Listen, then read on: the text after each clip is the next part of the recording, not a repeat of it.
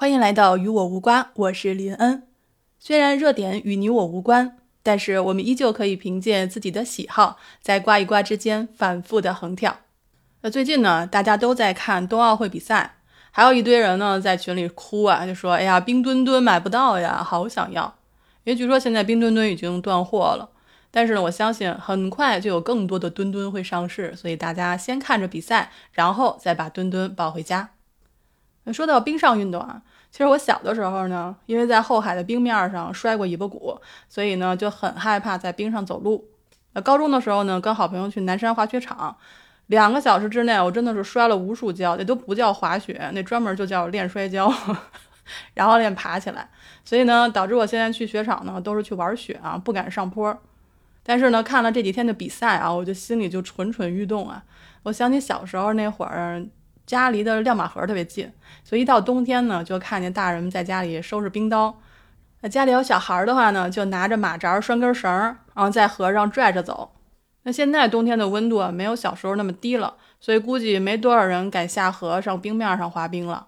那昨天呢，有一位听友给我简单的普及了一下北京申办冬奥会的原因。简单普及的意思呢，就是简单成了一句话，就是我们能。因为说实话啊，北京承办冬奥会这件事儿，我一直没有去仔细琢磨。因为申办成功之后呢，就觉得冬奥会不就是在下雪的地方盖个场馆就完了吗？咱们二零零八年夏季奥运会都办了，冬奥会能有多难啊？直到临近开赛了，各种信息多起来，我才意识到承办冬奥会以及普及冰雪运动对我们来说意味着什么。提到冬奥会呢，我首先想到的是东北。因为曾经有一个一闪而过的念头，就是东北茫茫雪原，为啥不办比赛呢？那后来我才知道啊，其实哈尔滨申办过几次，但是都没有成功。因为冬奥会虽然是冰雪项目，但是气温并不是越低越好的，零下十七度就是极限了。这气温太低呢，不仅不利于运动员发挥，而且还容易导致运动员受伤。所以呢，尽管咱们东北的降雪量是比较大的，但是因为那里温度太低了，所以不适合办比赛。那这次比赛的地点呢是北京延庆和张家口，它呢是属于季风气候，冬季呢会受到来自大陆的干冷气候影响，气温比较低，然后空气呢又干燥少雨。虽然这三个地点呢都下雪，气温也不会太低，但是它的雪量不够，所以这次比赛全部都靠是人工降雪。一听人工降雪啊，觉得我们花点钱多买点造雪机就行了。我当时确实这么想的，但是看了报道，我才知道造雪机这里边还有很多的门道呢。所以据说，二零一七年我们的科研人员就进入了温度只有零下二十度的云顶滑雪公园，在高山滑雪中心进行野外作业，就是为了研究克服不同的湿度、温度、海拔和风力条件下造雪机产雪不均匀的问题。那到了二零二一年，科学家们已经生产出了不同类型的造雪机，完全能够满足北京冬奥会的各种需求。所以现在呢，有一百七十台造雪机，还有三十台雪枪已经开始工作了。那这次的比赛呢，长达半个月，所以气候呢会有变化，所以呢，造雪机还可以造出九种不同类型的雪花。那这些雪花的颗粒大小呢，是从十毫米到零点三毫米不等的。而当使用零点三毫米的雪的时候，就可以铺成与自然雪很接近的雪道了。我们现在有了很好的造雪材料，然后呢，就是雪道铺设。雪道铺设呢也是非常讲究的，因为自然雪铺成的雪地密度呢是在每立方厘米零点零五克到零点一五克，而人造雪道的密度要求是它的五到十三倍。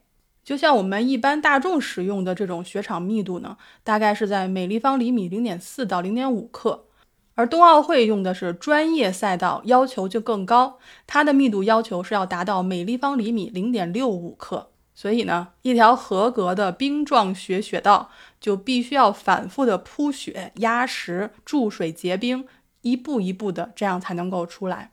那据我们的造雪专家介绍呢。冬季的造雪工作呢，整体持续了六周才完成，造雪面积达到了十二万五千平方米，成雪十万五千立方米。所以，仅从这一方面看呢，就知道冬奥会其实投入了大量的人力、物力和财力，这也不是一般人能承受得起的。呃，国际上呢，一般认为人均 GDP 超过八千美元的国家，其经济基础才能够支撑冰雪运动的发展。所以其实呢，中国早在二零一五年就已经达到这个标准了。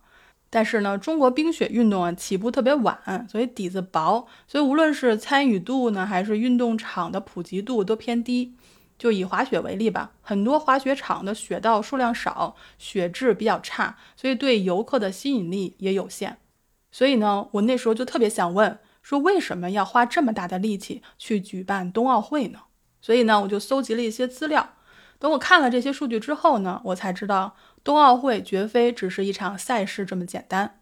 这场赛事在举办之前、举办之时，还有举办之后，对于我国的影响都是巨大的。而且呢，在全国推广冰雪运动，将会打破地域、季节、人群和文化的限制。而且重要的一点就是，还可以创收。从申办成功到现在，经过多方的努力啊，冰雪旅游逐渐成为了人们主动追求的一种时尚生活方式。二零一七年到二零一八年冰雪季，中国冰雪旅游人数达到了一点九七亿人次，冰雪旅游收入合约三千三百亿元。到了二零二一年到二零二二年的冰雪季，中国冰雪旅游人数将达到三点四亿人次，冰雪旅游收入将达到六千八百亿元。借着冬奥的热度，预计到二零二五年，我国冰雪产业总规模将达到一万亿元。我之前看了一个报道，他说冰雪项目正在突破北回归线的防守，以一种让人惊叹的速度席卷南海之滨。这话说的是真有气势，因为冰雪运动正在向南发展。就比如说终年无雪的深圳，现在是国家女子冰球队和花样滑冰训练的基地。又比如上海各大商圈都开出了多处季节性户外冰场，全球最大的室内滑雪场上海之星也有望在今年年底开业。那随着冬奥会的举办，会有更多的人走上雪道，走上冰面，所以可想而知啊，场地的缺乏将会是成为未来的制约因素。所以呢，全国冰雪场地设施建设规划中就提出了，说到了二零二二年啊，全国的滑冰馆数量不要少于六百五十座，滑雪场数量要达到八百座。但是业内的人士普遍认为，说这个还是远远无法满足大众的需求的。也就是说，这些需求将创造出更多的可能性。就比如说，建立更多的公共滑冰馆、室外溜冰场、滑雪场、综合性的冰雪运动中心，还可以在城市社区的商业空间中嵌入冰雪运动场地和设施。所以呢，北京的2022年冬奥会不仅仅展示了我们能，而且还不要忘了我们的口号是一起向未来。这次的冬奥会呢，启动了一个全新的产业，就是冬季运动。它作为三亿中国人的一项活动，会在全国各地建立设施，体育用品行业呢也将会带来重大的增长。有研究表明呢，冰雪运动还可以通过活跃的生活方式，为老龄化人口带来相应的健康益处。